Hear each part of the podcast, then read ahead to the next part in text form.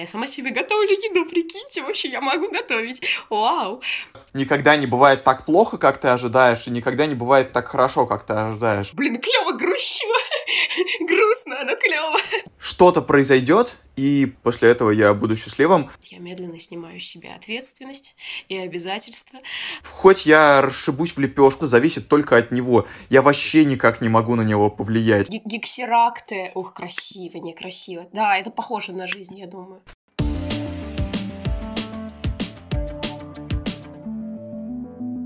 Мне так нравится. Я говорю о том, что у меня нет проблем с тревожностью. Ты просишь меня представить, и я забываю, как называется наш подкаст. Оказывается, наш подкаст называется «Оказывается». Да-да-да.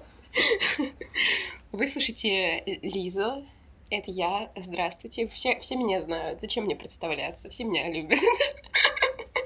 Все, пять выпусков это уже легенда. Да, все, все, все. Ну, на самом деле, если кратко, меня зовут Лиза, я э, с историческим образованием и с исторической профессией, но с душой русалки. И э, со мной замечательный Лев.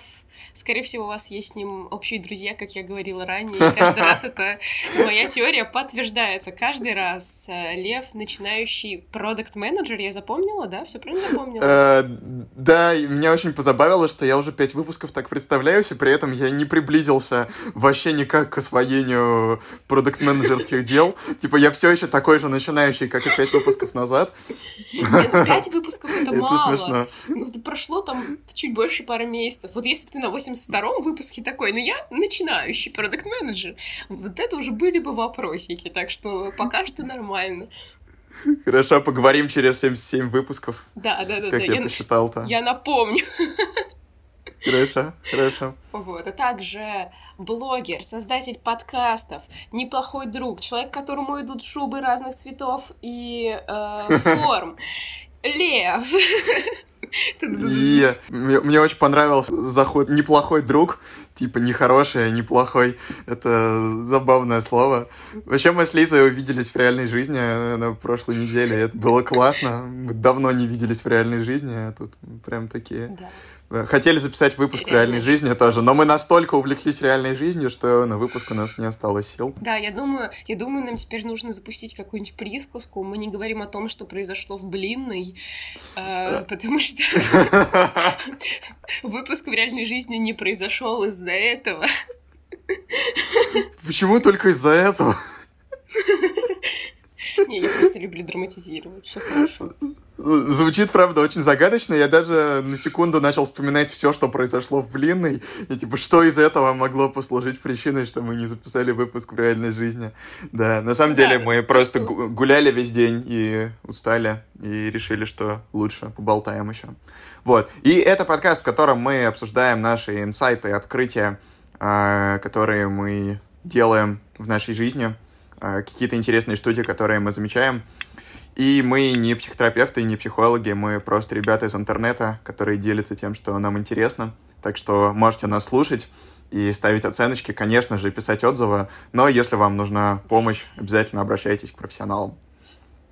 Ой, ребят, я хочу оценку, знаете, там типа э, 10 э, историй про блинные из 10. Я обожаю абсурдные оценки, типа там из разряда «я на 30% акула». Почему? Э, У меня зубы острые, вот. Э, Поэтому я максимально абсурдные оценки, которые только могут быть, вот просто там, там 10 писклявых голосов из 10. Ну, у меня все 10 из 10, конечно, но вы поняли. Это секретный ход, чтобы вы ставили 10 из 10. Вообще-то у нас есть Да. одна оценка в Apple подкастах. Знаешь, кто ее поставил? Петя? Нет, я. Петя ты забыл, по-моему. следующий, если ты это слушаешь. Петя сто процентов забыл, он обещал ее поставить в воскресенье. Воскресенье было вчера. А, возможно, они не сразу, кстати, приходят, надо ему напомнить. Но, ребяточки, если вы хотите, чтобы настало больше одной оценки, ставьте оценки, пожалуйста. Если это можно сделать в приложениях, Да. где вы слушаете. Фидбэк супер. Так, у меня будет э, такой такой для меня душераздирающий инсайт, на самом деле. Я над ним размышляю уже, наверное, последний месяц. У нас, как обычно, немножко состоялись инсайты, я бы так сказала, забродили, в хорошем смысле, почти вино. А, поэтому инсайт у меня прям я думаю, кому-то откликающийся. Короче, э, у меня есть проблемы с ответственностью. И не в том, что я безответственная вся такая, а прям противоположно. Я беру так много ответственности, что я чаще всего не вывожу. Э, и если раньше я прям физически не вывозила, потому что я там брала ответственность за свою семью очень много, у меня две младших сестры, и я уже как бы чувствую себя состоявшейся матерью.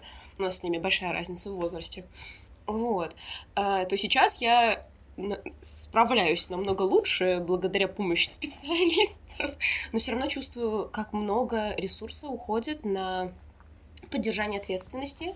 И э, более того, я ощущаю, как я начинаю брать ответственность за своего партнера, за людей, с которыми я живу рядом, за своих друзей, за их эмоциональное состояние. И э, и я все не могла понять, с чем это связано. Мы уже с моей психотерапевткой обговорили, мне кажется, раз 500. Что такое твоя зона ответственности, что такое чужая зона ответственности. Твоя зона ответственности — это твои действия, твои эмоции, то, как ты реагируешь на какие-то вещи. Поэтому, э, как бы забавный факт, когда хейтеры, как, хейтеры, э, когда люди пишут какую-то неконструктивную критику, говоря, что там, блин, а что-то у тебя брови странные, или какой-то ты жирный, это вообще не про вас. Это их реакция, и это их зона зона ответственности, не ваша. И э, в нашу зону ответственности не, ходят, не входят чужие реакции на наши слова, ну, если там мы не спецом хотим кого-то обидеть, опять же, э, не входят чужие действия, чужое настроение. А я, например, ощущаю, что если мой партнер грустит, для меня это прям невыносимо. Мне нужно прямо сейчас его привести в нормальное состояние, починить. Это вообще мне вот это слово не нравится, но оно очень хорошо описывает вот этот подход. У меня сломалась моя игрушка, мне надо ее починить, потому что это моя ответственность уже.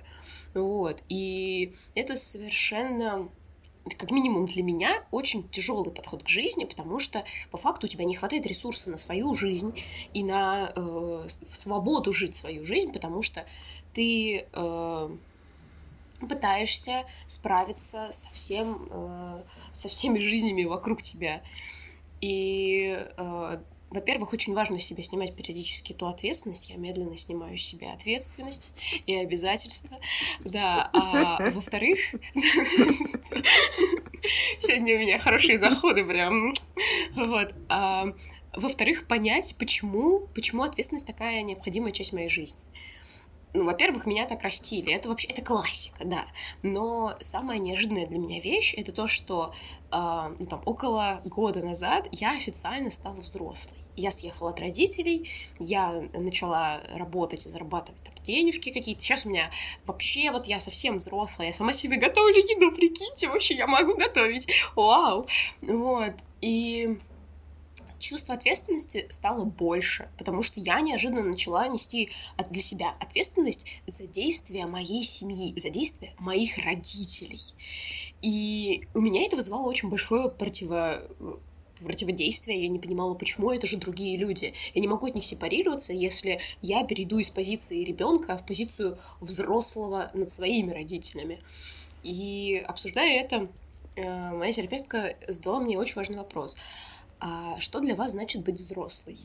И я на секунду такая, а что значит быть взрослой? Ну, я не знаю, деньги зарабатывать, самой жить, вот. И я прям крепко так задумалась, потому что э, я поняла, что когда мне задают вопрос, что значит быть взрослой, взрослость у меня первоочередно ассоциируется с ответственностью. И не просто с ответственностью, а с диким обилием этой ответственности. То есть это прям какие-то неподъемные... Э, неподъемные просто горы ответственности. То есть я начинаю думать, что там, взрослый человек, он как бы за каждое свое действие несет ответственность. Вот все, все, значит, за все он будет нести наказание, блин. И, соответственно, когда я начинала думать, я уже все забыла, знаете, я уже поменялась, уже поменялась у меня, у меня фокус внимания, я уже не помню, что я была такой ответственной, это было месяц назад. Но э, продолжаю, в общем-то, историю в том, что и э, мы начали обсуждать, как можно переопределить вот эту взрослость. Почему взрослость это быть ответственным за оплату квартиры, за свои действия, за э, за свою работу, за какую-то там творческую свою деятельность. Почему именно ответственность? Более того, ответственность за семью твою, за твою репутацию, Это очень тяжело, потому что э, все, получая, вот, вот слово ответственность тебя связывает по рукам и ногам. Общем-то, думала я, думала, я пообсуждала со своими подружками, все мне говорят, да, это ответственность, у всех всем откликается. А я понимаю, что да, это важный элемент, конечно, безусловно но э, я не хочу, чтобы он у меня был на первом месте. Я не хочу, чтобы это было то, что меня связывает. Я не хочу, чтобы ответственность стала моей клеткой, потому что так и есть на данный момент. В какой-то момент я поняла, что на самом деле для меня быть взрослой, и я на самом деле уже живу по этому принципу, пусть я его до конца не осознаю, для меня быть взрослой — это быть свободной, быть свободной, жить, быть даже не столько свободной, сколько иметь смелость жить свою жизнь так, как хочу я, это смелость и свобода. И со свободой, конечно же, идет ответственность. Да. Но это не ответ. Тебя не обязывает сейчас никто в этот момент. Это ты решаешь э, кучу э, вещей в своей жизни, и поэтому за них идет ответственность. То есть э, я для себя это на примере сформулировала так. Да, мне будет не хватать немножко денег, я буду жить не в роскошной квартире, но это будет моя квартира, мои деньги, я смогу ими распоряжаться так, как я хочу. Да, будут какие-то, может быть, неудобства в том, что э, мне нужно будет там самой себе готовить, родители мне больше не будут готовить. Но я буду сама определять, что мне есть, куда мне ходить, когда мне ходить. И в этом самый кайф взрослости. И, в общем-то, я реально медленно сняла с себя все, всю ответственность, которая меня сковывала, и осталась только в комфортной ответственности, которая связана с моими решениями как взрослого, свободного человека. И именно поэтому, как взрослый, свободный человек, я могу покупать хлопья на завтрак, есть конфеты в 3 часа ночи, э, не чистить зубы. Это, конечно, не про здоровье, ну, как бы, но это свобода. Я могу, никто меня сейчас не заставит это делать. И, а когда это было про ответственность, я как будто бы больше не могла делать никакие детские дела, потому что я взрослый, ответственный, серьезный человек. Че вообще, кто будет, кто будет делать снежного ангела в два утра зимой? Кто взрослый, свободный человек, который осознает ответственность перед собой о том, что он в два часа сделал снежного ангела, а утром не выспался. И, в общем-то, я теперь... Э, я очень ждала, когда я скажу этот инсайт, потому что я прям как-то его смакую, и я прям теперь чувствую, как в каждом своем действии я свободна. Я, не хочу, чтобы сейчас пришли какие-нибудь крутые философы и такие, типа, свобода — это иллюзия, ты не понимаешь. Но э, в рамках моей жизни это правда свобода, потому что до этого я жила в довольно строгой семье, и там я набил татуировку, я пять выпусков инсайтов, я набил татуировку, и для меня это тоже свобода. Свобода э, и ответственность в том, чтобы распоряжаться своим телом. Я, мне не нужно спрашивать разрешения ни у кого, чтобы я это сделала. И это кайф. Вот. Я разговорилась, да. как обычно. А, не, потрясающе. На самом деле, мне очень понравилась вот именно фраза, что быть взрослым — это иметь смелость жить жизнь так, как ты хочешь. Это очень классно. Это то, к чему я сам очень долго шел. Короче, про ответственность, мне кажется, очень важно вот отделять ответственность, которая реально приносит какую-то пользу от ответственности, которая просто на тревоге и которая на самом деле портит жизнь. Для этого, ну, есть там всякие методологии, как делить вот круг, круг влияния и круг не влияние, не помню, как это называется. Короче, есть какие-то вещи, на которые ты влияешь, есть какие-то вещи, на которые ты вообще никак не влияешь. И другие люди относятся чаще всего вот к той сфере, на которую невозможно повлиять.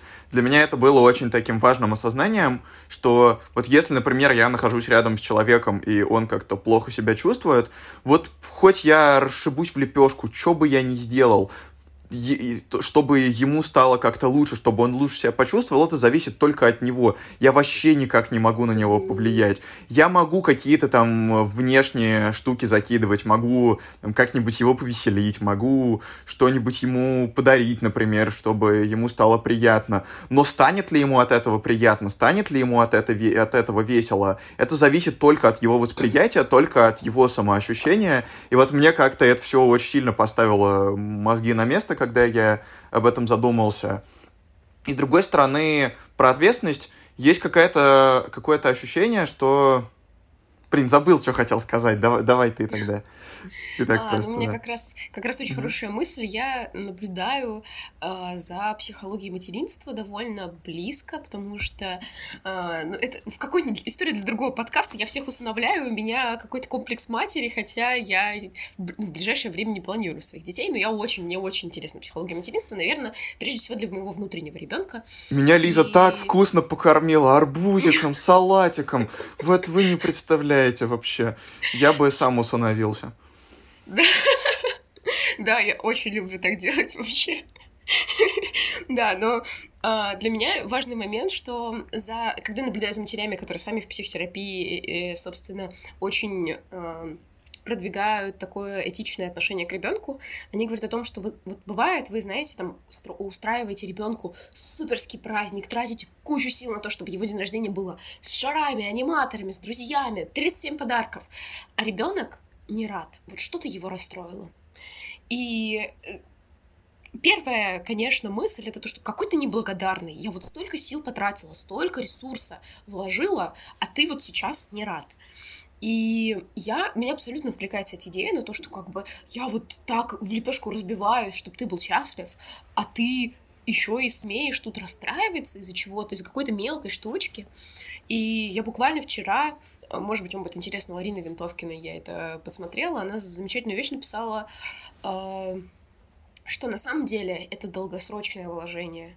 То есть вот она отправляет ребенка в лагерь, и в который ребенок очень хотел, и она знает, что параллельно его нужно подготовить, то есть это куча ресурсов. Ребенку нужно подготовить к тому, что ему нужно будет вливаться в коллектив. Ребенку нужно подготовить там, физически, понятно, собрать ему кучу одежды, но еще и психологически. Если ребенок в первый день пишет «я хочу домой», это не значит, что все плохо и все труды обесценивались. На будущее, э, там, как минимум, это будут хорошие воспоминания. Если она написала хорошую вещь, типа, если в конце ребенок приедет счастливый, загорелый, радостный, то и в этот момент я могу тебе, себе сказать, ты хорошая мама, ты постаралась отлично. И э, я думаю, что вот, вот в материнстве это так работает, очень, очень хороший пример, потому что у меня вот такого не было. Мне нужно было радоваться каким-то определенным вещам, и в какой-то момент я приучила себя э, радоваться, когда я на самом деле не ощущаю радости. И у меня был долгий путь тому, чтобы начать ее ощущать как ребенка. Вот. И в, может быть, партнерской жизни э, нужно уметь, вот ты можешь очень сильно порадовать человека и знать, что ты его порадовал мне это помогает немножечко снять с себя от, э, вот эта ответственность на то, что как бы я сделал все, что мог. Я правда сделал все, что мог. И там разбиваться в лепешку ради э, чего-то благосостояния мой партнер бы, например, адекватный не одобрил бы тоже потому что он понимает, что сначала кислородную маску на себя, потом на всех остальных. Мы все равно для себя важнее всего на самом деле, потому что мы умрем, и мир вокруг нас умрет. Вот. Экзистенциальные вопросы начались. Шла 15 минута, мы начали думать о смерти мира. Есть такая интересная штука, а, как магическое мышление. Это я вообще не эксперт в детской психологии, я сейчас расскажу примерно, как я понимаю этот концепт. Вот. Примерно в три года у ребенка начинается э, у него уже происходит отделение от э, психики мамы, он понимает, что он и мама — это разные существа, и для него есть какой-то вот его, его мир, где он есть, где он и мама, и где как бы тепло, хорошо. Есть какой-то внешний мир вот такой вот неприятный, и ребенок понимает, что вот есть какой-то другой мир, и для него важно понять, насколько там, а, мама будет его любить, если он будет как-то по-разному себя проявлять, насколько он там будет, э, насколько его выживание будет обеспечено, и поскольку он уже понял, что он э, существует отдельно. Э, и дальше начинаются интересные штуки, э, когда, например, вот э, ребенку было как-то некомфортно, он заплакал, мама пришла, ему помогла. А, вот, и, и, или, например, когда что-то еще произошло, он там как-то себя выразил тоже, что-то покричал, и что-то поменялось, и все стало, как он хочет. В этот момент начинается магическое мышление. Ребенок чувствует, что он э, центр мира, и что как-то вот выражая свои реакции, э, плачем, криком, какими-то еще действиями, он может управлять миром. Он заплакал, и все произошло так, как он хочет. Вот. И э, иногда бывает так, что эта штука проносится и во взрослую жизнь дальше. То есть у меня, безусловно, есть какое-то непрожитое магическое мышление. Было раньше, когда я чувствовал вот в себе, ну, то есть я не понимал, что это такое, но я чувствовал в себе какое-то всемогущество, что вот, если я буду таким, если я буду так себя вести, люди будут меня любить, они будут себя хорошо чувствовать. То есть я чувствовал вот это вот такое какое-то токсичное всемогущество над чувствами других людей.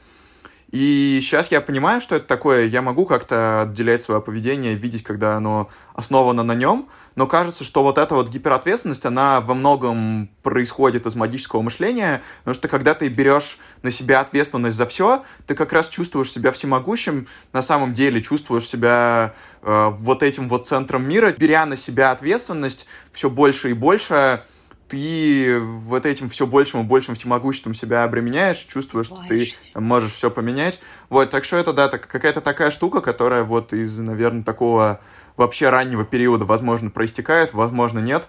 Э, плохо в этом разбираюсь, вот, но кажется, что все оно как-то связано. Мне кажется, что однозначно связано. Но у меня тоже у меня, кстати, очень забавно, у меня нету нарциссического этого элемента, про который ты говоришь.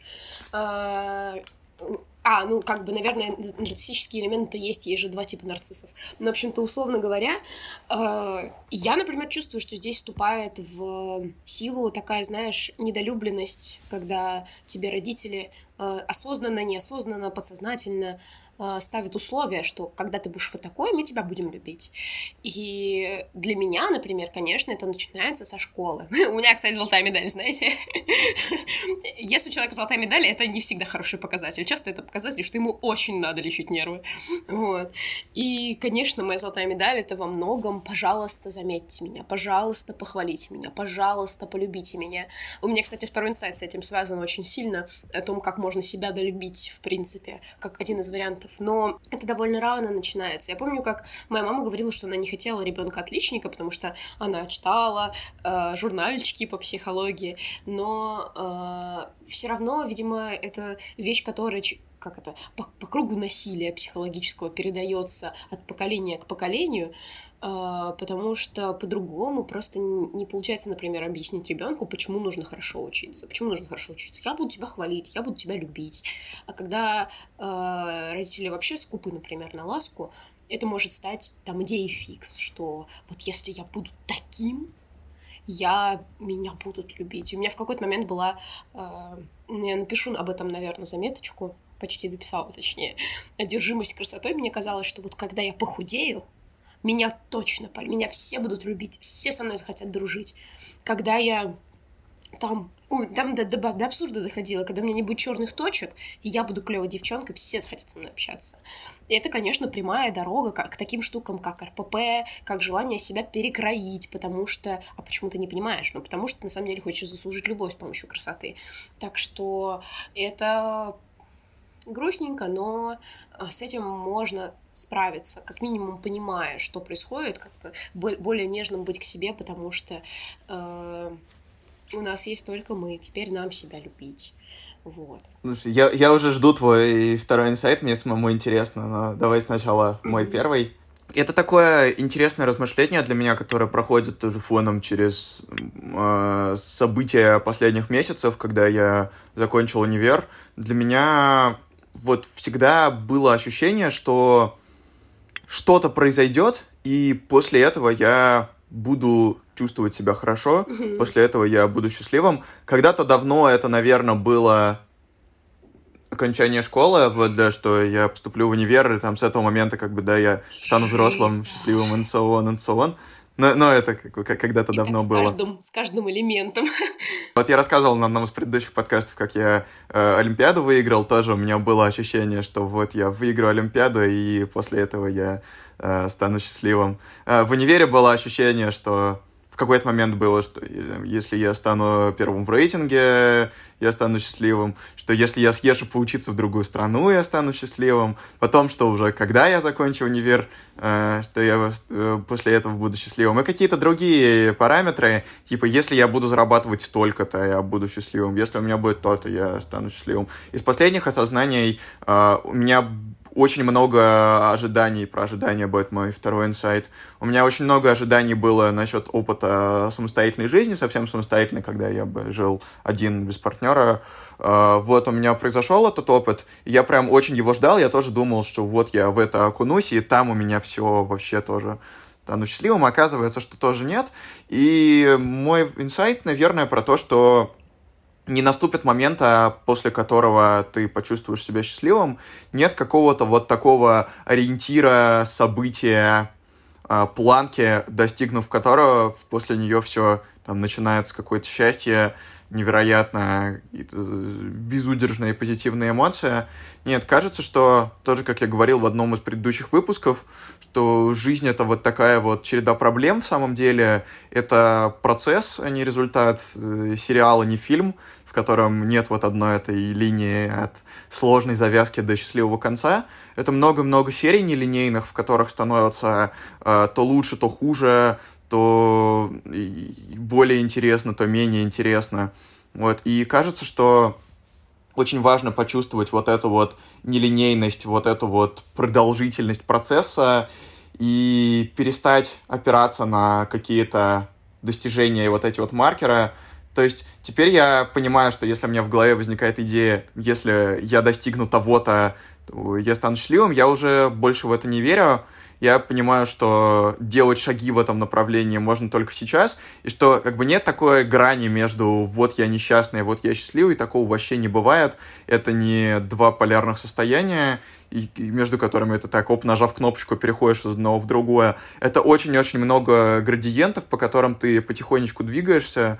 Вот у меня недавно была закрывающая сессия на психотерапии, где мы обсуждали, чего я достиг за последние полгода, и я с огромным удивлением заметил, как сильно на самом деле поменялось мое поведение, мое мышление. Там мы подсвечивали, как какие-то конкретные э, шаблоны у меня поменялись. Это было очень интересно, очень классно. Я в самом деле заметил, что, например, в каких-то вещах, типа в самосострадании, я бы хотел сильно больше продвинуться, чтобы лучше к себе относиться, э, лучше с большим принятием. И я не продвинулся, наверное, до той точки, до которой я хотел, но я продвинулся все равно очень сильно, и мне было классно это заметить. И вот мой инсайт, он про такую, про градиентность вот этих вот состояний, и про то, что не будет момента, после которого ты оп и станешь счастливым, но будет много-много моментов, в которых будет становиться чуть-чуть лучше, чуть-чуть хуже, и если там, в перспективе оно потихонечку становится шаг за шагом получше, важно это замечать, хвалить себя за это. Да, даже Потому сейчас. что именно вот эти вот шаги потихонечку, это клево. Лев, молодец! Мы тебя поздравляем все. Очень круто. Спасибо. У меня, кстати, вот мы э, заранее проговаривали идею про градиент, и я э, помню, как я удивилась, и сейчас я поняла, что я готова с ней немножко поспорить, потому что я вспомнила очень крутую мысль от моей психотерапевтки. Она мне в какой-то момент сказала, что жизнь — это вообще набор совершенно... Это даже не градиент. У тебя могут одновременно быть абсолютно, два, абсолютно две разных эмоции. Например, ты смотришь очень страшный или очень грустный фильм, и ты плачешь, но ты наслаждаешься тем, какой это крутой фильм, что он вызвал у тебя столько эмоций. И в какой-то момент, когда я научилась лучше распознавать эмоции и понимать, что я могу чувствовать, ну, казалось бы, условно так разделение, условно разделяя полярные эмоции одновременно, для меня это стало прям таким удивлением, и я поняла, что вообще как бы, э, да, не может наступить счастье в какой-то момент, и жизнь хороша тем, насколько, насколько разные ощущения мы можем испытывать постоянно, то есть она хороша в этой полярности, в этом разнообразии, то есть меня всегда, например, э, триггерила идея, что без добра не существует, без зла не существует добра, то есть всегда где-то будут люди умирать, всегда будут страдать. Да, мы ближимся к тому, чтобы насилия в мире было меньше, это прям общая тенденция мировая. Но э, за счет вот этого разделения, как будто бы наш мир существует, вот, и это прям это очень тяжело принять, но это, видимо, одна из таких экзистенциальных данностей, как, как смерть, которая заставляет нас э, жить. И сейчас я это ощущаю, потому что я помню, что когда я более-менее научилась э, хотя бы разрешать себе проживать какую-то какой-то уровень грусти. Мне одно... Я грустила, я плакала, и одновременно мне было радостно, что я разрешила себе, и я могу так себя чувствовать, и могу себя сама поддержать в этот момент. И это прям, это прям приятное. Ну, как-то ты сидишь и думаешь, типа, блин, клево грущу, грустно, но клево. Вот, и это вот в этом для меня выражается прям жизнь. Прям вот вот она. Я бы к этому добавил, что мне кажется, что просто нет деления на два полюса, вот, типа, и как будто бы есть линия, с одной стороны радость, с другой стороны грусть, и мы выбираем какую-то отметку на этой линии. Нет, скорее а, есть господи, прости, шестимерное пространство или там восьмимерное, где типа по одной оси координат радость, по другой грусть, по третьей гнев, по четвертой удивление, и там дальше все основные эмоции. И вот в этом многомерном пространстве э, каждое состояние это какая-то точка в многомерном пространстве, и там смешивается все в разных долях. Мне понадобилось вот, загуглить шестимерное пространство. Наверное, вот так. Да, да. Я не уверен, что это можно загуглить. Не, можно, там какие-то красивые штуки. Значит, что такое... Пойду гуглить после подкаста. Да, гексерапты. Ух, красиво, некрасиво. Да, это похоже на жизнь, я думаю. Сам в шоке от того, что я сказал. Да, ну какие мудрые мысли. Э, мы сегодня... А, я сегодня сформулировала прекрасную мысль. Не знаю, понравится она вам или нет, но мы сегодня роняем капли нашей мудрости на вас. Ну Сначала снимаем ответственность потихоньку, потом да. роняем капли мудрости. Здесь сегодня какой-то эротический контент. Да, да. просто. Да. Надо, надо обложку подходящую сделать с японской графикой. Да, для подписчиков нашего OnlyFans вы можете это не только услышать, но и увидеть. О, господи. Погнали в, в, в твой второй да. сайт. Да, мой второй инсайт очень подходит к э, шуткам, которые мы сейчас под, э, обсудили, потому что это про ласку и про нежность. Э, и я тут поняла, что я максимально э, убрала как-то, как это, трудоголизм в своей жизни. Я работаю примерно 2-3 дня в неделю на сейчас. Мне не хватает денег из-за этого, но я понимаю, что пока что у меня немножечко в приоритете э, выздороветь от предыдущего э, трудогольского состояния. Вот. Поэтому я очень стараюсь уделять время на какие-то психологические вещи. И для меня очень важен, важен вопрос наполняемости жизни, чтобы я чувствовала, что моя жизнь заполнена, что она э, счаст... счастливая, радостная. И раньше мне казалось, что это возможно достичь только если я живу на Бали, езжу на разные острова каждый месяц и живу, в общем-то, купаюсь в роскоши. Наверное, эта идея до сих пор от меня до конца не ушла, но, по крайней мере, я могу сказать, что сейчас я наслаждаюсь своей жизнью больше, чем когда-либо. И во-первых, мне помогло то, что я добавила хобби. Я наконец начала уделять внимание хобби, которое мне нравится. Но подкаст, кстати, одно из. Но я чувствовала, что мне не хватает э, любви, как ни странно. При том, что я состою в чудесных отношениях уже э, довольно долго, но я понимала, что я э, как бы требую от своего молодого человека уровень любви, который э, ну, который он не, не то чтобы не в состоянии дать, а ну вот он уделяет, уделяет, уделяет мне внимание, а мне все не хватает. Ну, то есть я прям чувствую, что уже как бы что-то, что-то, видимо, не про него. И я собственно, прихожу опять же с этим вопросом, говорю, я не понимаю, мне все время не хватает, э, хочу, чтобы мне уделяли больше внимания. Моя терапевтка, как всегда, задает вопрос, что значит э, уделение внимания, что это для вас значит? И тут я понимаю, что для меня это совершенно не связанные, что это, это исключительно про других людей. И для меня это чаще всего физическое проявление, то есть меня обняли, меня приласкали, как-то вот меня погладили, поцеловали. Э, опять же, э, секс как вариант. Причем, что я поняла в какой-то момент, что я путала желание нежности э, с влечением сексуальным. И там просто уделить внимание, поговорить. И моя психотерапевтка э, задает мне вопрос, а как вы могли бы сами себя поддержать? Я такая, ну, помастурбировать? У меня был один вариант. Я сижу такая, блин, что-то сложно, неужели, неужели только так?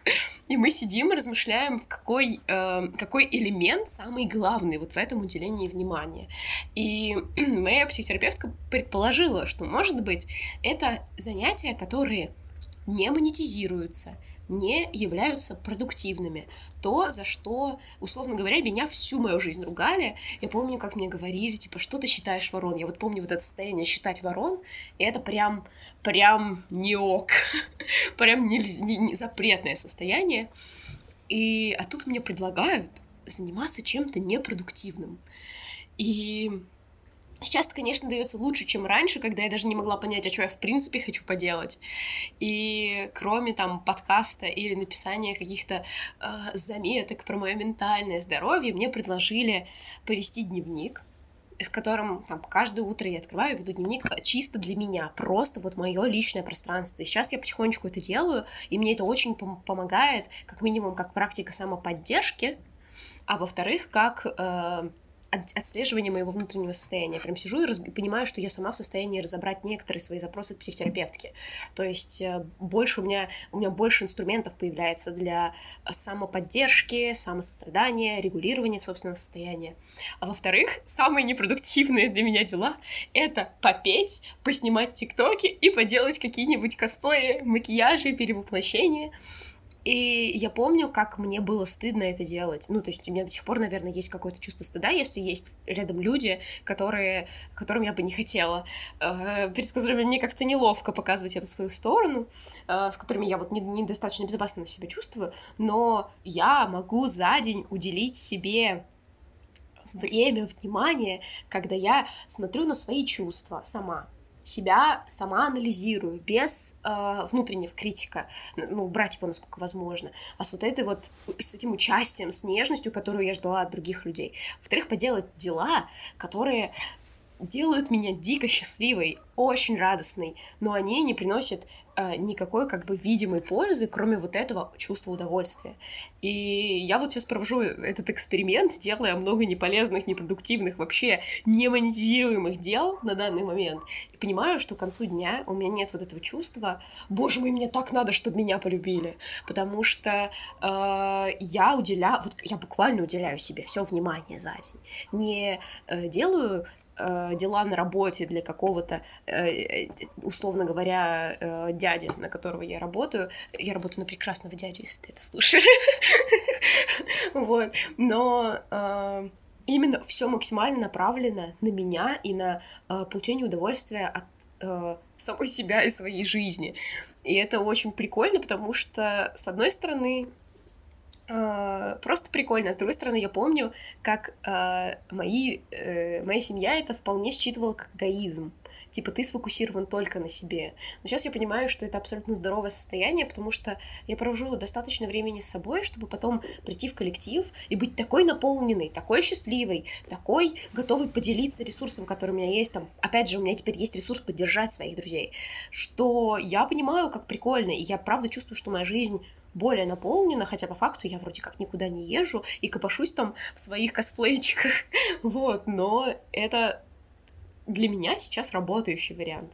Мне почему-то показалось, что это э, намного лучше звучало в моей голове, но вдруг это будет кому-то очень полезно. Не, это мега крутая вещь. Э, для меня тоже было очень важное открытие, что делая какие-то бесполезные штуки, на самом деле, они очень полезны для меня, даже если они и конвенционально бесполезные, и если я их считаю бесполезными.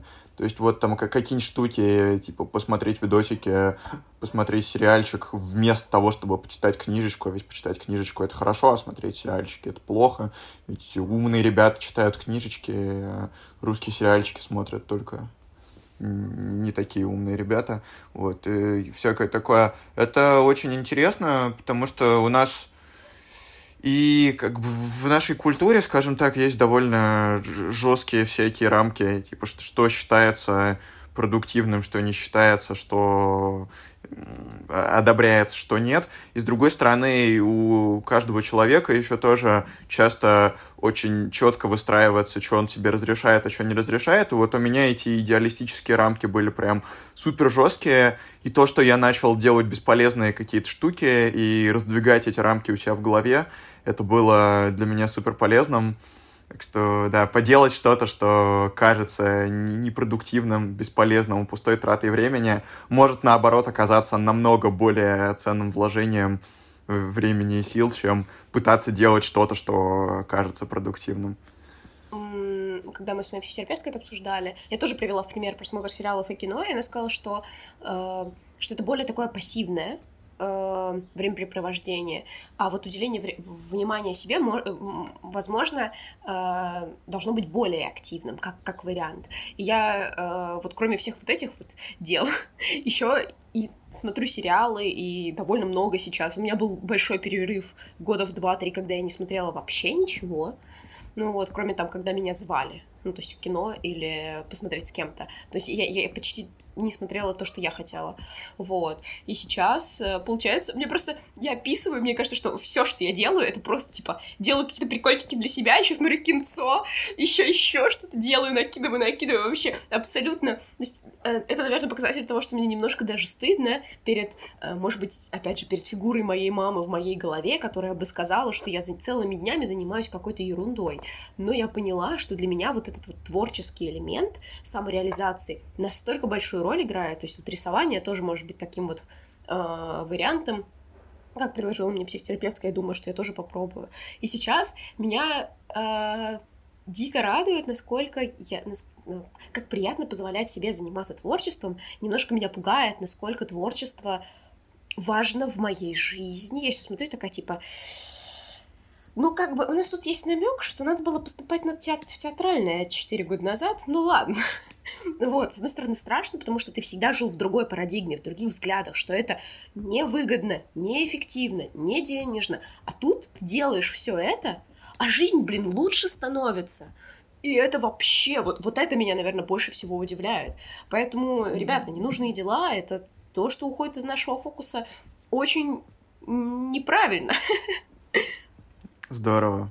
Правда, очень здорово. Буду думать про такие более активные штуки, в которых тоже можно было бы теоретически выражать себя. Это интересное направление для мыслей. Прям прям интересно. Ты Ой, нет, шуба твоя любимая. Будет фотосет в шубе обязательно.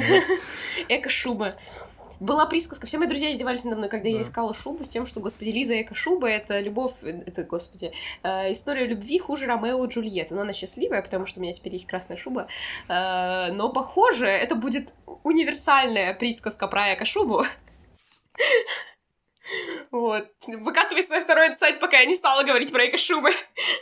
Мой второй инсайт будет про ожидания я поймал себя какое-то время назад, ну, то есть я раньше себя на этом ловил, но тут я прям на этом себя поймал и такое, вау, ничего себе. Поймал я себя на том, насколько интенсивно, часто и много я строю ожидания от чего-то, что может произойти.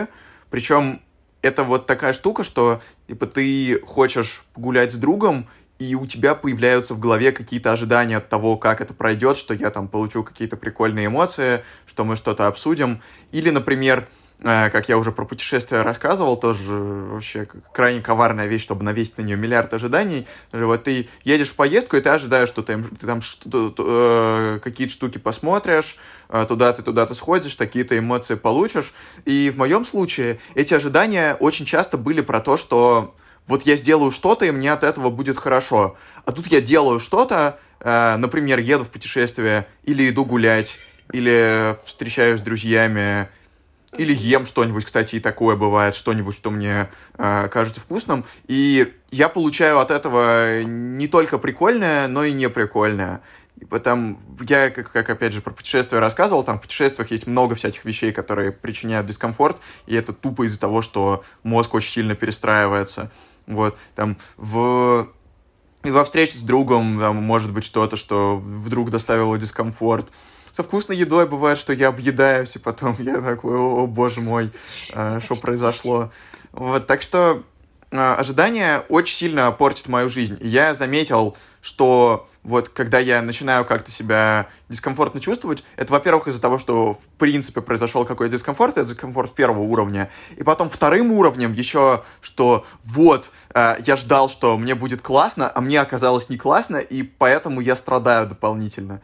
Вот. Поэтому ожидания очень опасная штука. Понятно, что от них невозможно совсем отказаться, но я все чаще начал замечать, а, насколько активно я это делаю, насколько много я э, это делаю, и что вот появляется как бы какая-то вещь, какой-то план, и у меня сразу в голове, что опа, это пройдет так-то и так-то, и самое главное, эм, я от этого получу удовольствие. А надо не забывать, как мы говорили вот сегодня в самом первом твоем инсайте, что очень много вещей на самом деле вне нашего контроля, и что они могут произойти, могут ухудшить этот опыт, фактически может что-то еще произойти, и главное, не бывает ничего абсолютно приятного, э, и чаще всего по-моему, это было в прекрасной книге Мефодий Буслаев, которую я прочитал типа в 11 лет. А, была прекрасная, очень глубокая мысль автора, что никогда не бывает так плохо, как ты ожидаешь, и никогда не бывает так хорошо, как ты ожидаешь. И, в общем-то, да, это true story, так и есть.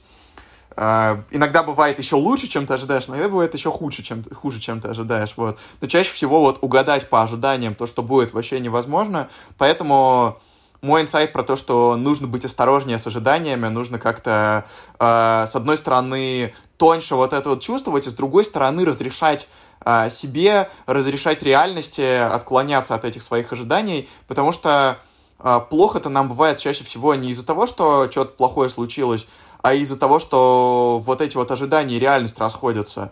Вот у меня это такая штука, которая мне постоянно доставляет дискомфорт, и для меня очень важно опираться именно на реальность, а не на ожидания. Что вот это произошло именно так, а не как я ожидал. И вот это реальность, а не то, что у меня в голове. И важна именно реальность, которая вот в реальном мире. И с другой стороны, вот если я буду обращать внимание на реальность, на то, что в реальности мне нравится, на то, что в реальности мне не нравится.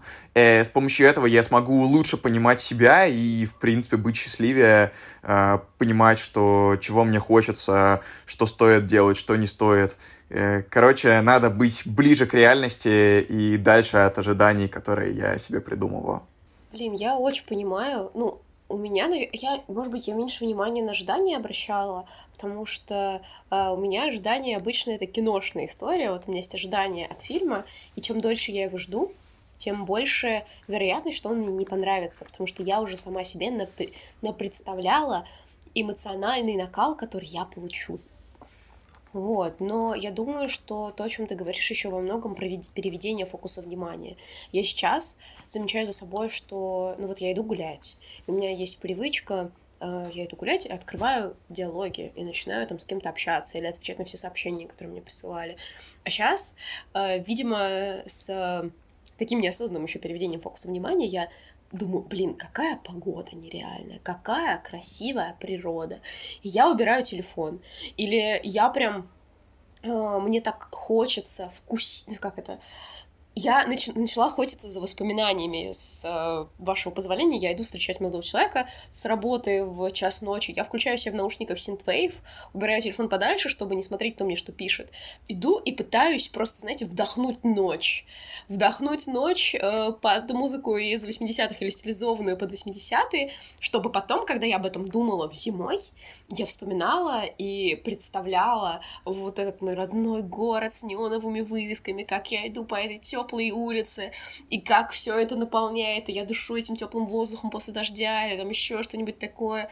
И я понимаю, что э, это очень приятный момент, потому что э, во-первых, ты получаешь больше удовольствия. Я прям, у меня, конечно, появляются мысли, хочется погрузиться и подумать о том, что, блин, что приготовить на ужин, что завтра сделать, какие планы то, какие планы это, но я прям усилием воли себя останавливаю, такая, так, мы сейчас, я в моменте, та та та вот, я э, стараюсь фокусировать э, внимание максимально до каких-то тонкостей, то есть какое небо посмотреть наверх, какого, какие дома, какая архитектура, какая погода, какую, как я могу определить температуру воздуха, э, там я вдыхаю воздух, мне жарко или мне холодно, как я себя сейчас чувствую, стоило мне взять кофточку или там еще что-то, мне стоило взять кофточку уже тоже может э, отправить другие мысли, то есть вот э, максимально вот чувствовать себя сейчас тут. Это, кстати, мне кажется, прием из э, осознанного питания, когда ты учишься кушать, э, максимально э, фокусируясь на вкусе,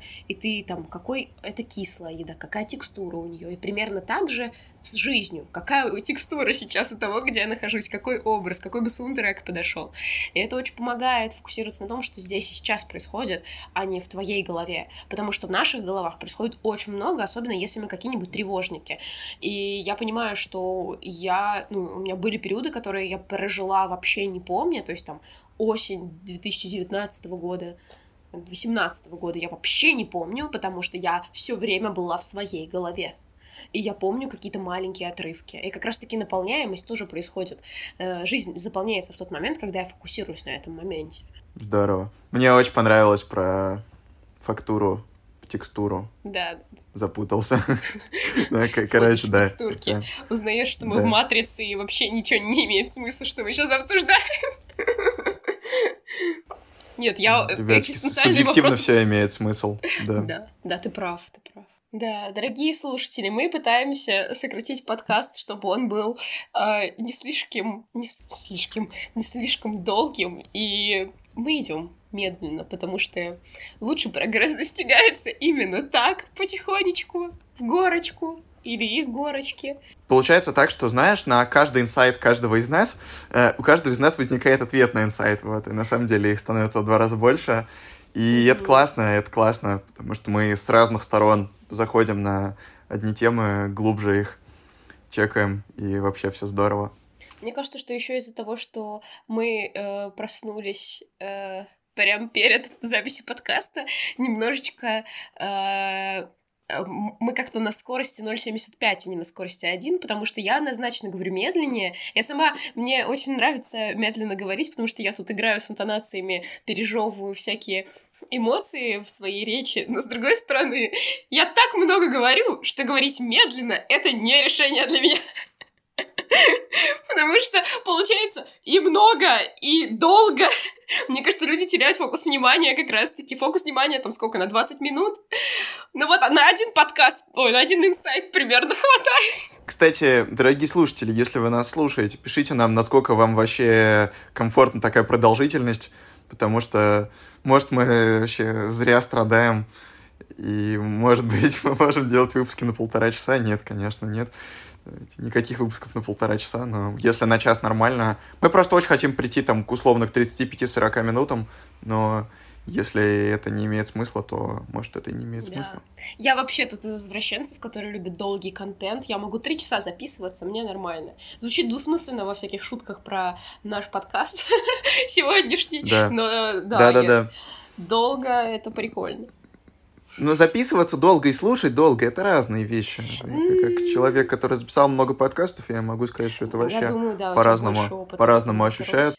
Ох, я сегодня лидирую, ребята. Так, э, с вами были Лев и Лиза, и наши два прекрасных инсайта, которых совсем оказывается не два. Я надеюсь, что вы поймали все капли нашей мудрости, начерпали себе горсть водички, и спили ее, и вы на вас не зашло просветление. Нам было очень весело. Да. И очень просветительски. Вот, поэтому я надеюсь, что вам было так же. Ждем вас на следующий подкаст. Я надеюсь, что следующие инсайты будут менее забродившие, более прям светки сорванные. Да. Вот. Э, Подписывайтесь на нас в разных приложениях для подкастов, где вы их слушаете. Нас везде можно найти по слову «оказывается». Э, ставьте оценочки, пишите отзывы пишите нам, подписывайтесь на меня в Телеграме, подписывайтесь на Лизу в Инстаграме. Да, Я да, обязательно кстати. добавлю ее новый аккаунт. И пока-пока, до следующего выпуска. Да, всем чмоки, жду фидбэк. Вообще, всех, всех расцеловал.